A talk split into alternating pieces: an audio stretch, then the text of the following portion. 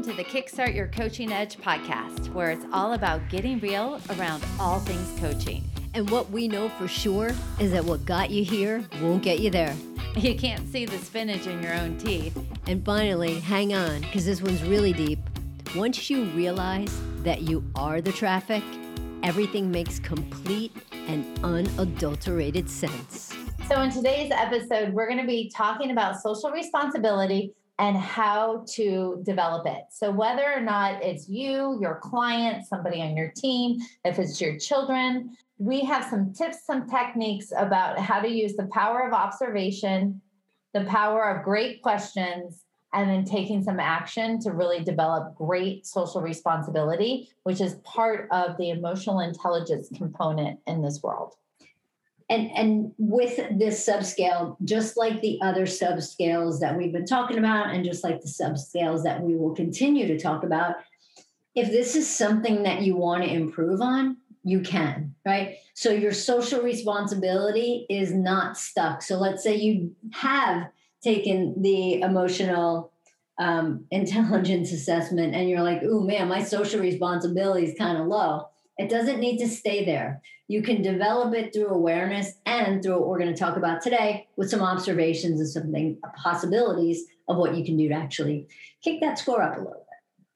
One of the first things to do is to really sit there and observe your thoughts and ideas around social responsibility. So, even by starting with the question of who do you know who is has high social responsibility, somebody who is really helpful and they're more interested in other people than themselves. You know, it's funny, Jen. Um, well, Jen and I just finished watching The Crown, right? And there's a story in the book, uh, in a book, the uh, the EQ Edge, that is uh, really a, we use this book when we teach emotional intelligence. But there's a story in that book about Diana, you know, the Princess of Wales, and about really how much she continued to fascinate the world even about, you know, after after she died. So so many people felt like this personal loss when she passed.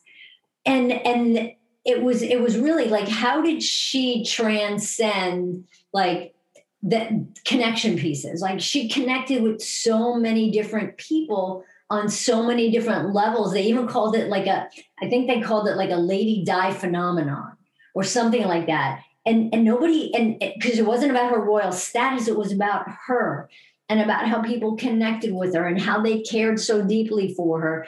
And it was about how she showed up and just connected with people. Didn't matter who they were, how wealthy they were, how poor they were, how sick they were, how healthy. It doesn't matter. It was just about that connection piece that she had with them and and that social responsibility kind of aspect that went with her. But it's a um, it's it's it's a it's a pretty cool little story. Just a real short little clip in that book. Yeah, it's interesting because um, what it also says in the book is obviously part of the royal family, I guess, is to be of service. And so that's part of her, one of her duties. Another duty for the royals is they have to have two kids, but we'll talk about that later. But the social responsibility duty is about being of service. And so one is to be of service and one is to embody service. And I think that's really where uh, Diana really shone brightly and why she had such an amazing love and admiration. So when you ask yourself, who do you know that is highly social responsible? How are they helpful? And what are their actions? What are they doing? How do you know they care about others? How do you know they have high EQ when it comes to social responsibility? What are what are their behaviors? How do they show up in the world? How are they walking their talk? How do they actually help other people? And then also looking at what sorts of things do people depend on them for, right? So when people go to who you're thinking as your own role model, what are people looking for? How do they show that they care and respect other people. So those are observations. Looking at somebody that you go, wow, they are rocking it in social responsibility. How do you know it? What do you see? And being able to start to tease apart some of those characteristics. It also makes me think of the question like, how do you become a part of that? Like, the group of people, right? If they're doing all these kind of cool things that it is that you want to do, it's like, oh, wait, I want to do that too. And then again, that just expands the whole social responsibility thing even more. You know, and then part of it is being able to ask yourself or ask others a whole bunch of questions to be able to look for other opportunities to increase social responsibility. And um, one of the great ones are what opportunities exist in my day to do something for others that I ignore. And it could be something small, taking in a neighbor's garbage bin, right? Volunteering on a Saturday, uh, being able to, um, oh, I think of the census. How many census people came to our house this Oh year? gosh, Right? must have It's been like four different times. people.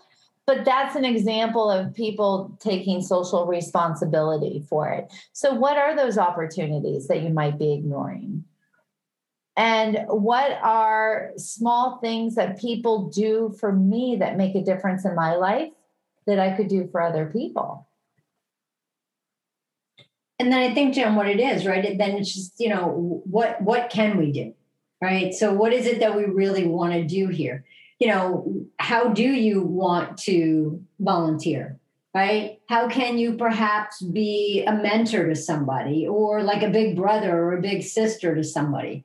You know, instead of just, you know, if you have the kind of, you know, set works kind of schedule, what do you do after that? Right? Do you coach? Do you, you know, be a part of your town council or something along those lines you know and and it's funny we had talked about you know jen with Orangetheory and unwritten kind of rules that happen how can you become really more curious about some of the things that are changing in in the world like how how how social responsibility is actually changing how do you understand some of that and you know just really being able to say hey listen there's things that are happening that are bigger than me and how much more do i really want to learn Yeah, I think those are really some great actions. You know, I want to add just a couple. It's about also how do you build an atmosphere, whether it's at work or within the community, that really inspires cooperation and responsibility? How do you encourage and support others to say, how can we make a difference? What is our energy that we want to put out into the world? Or as a family, what do we want our theme to be when we're in service of other people? So those are just some ways to build the social responsibility about what's important for you. I will say, Karen, as you know, as we are here in June of 20, I'm sorry, of July of 2021, after the year of the pandemic, a lot of people are craving connection outside of their homes. And this is a really great place to say, how can I have meaningful impact in the world that's not just about me, but makes it a better place for me and for other people as well. And that's all I got. wrap it up then jen All right. Bye. bye Hey, everybody. Thanks for listening to the Kickstart Your Coaching Edge podcast. Craving more in depth discussions?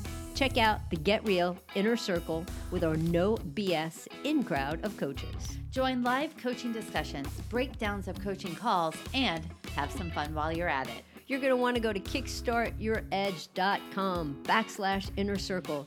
It's time to get real.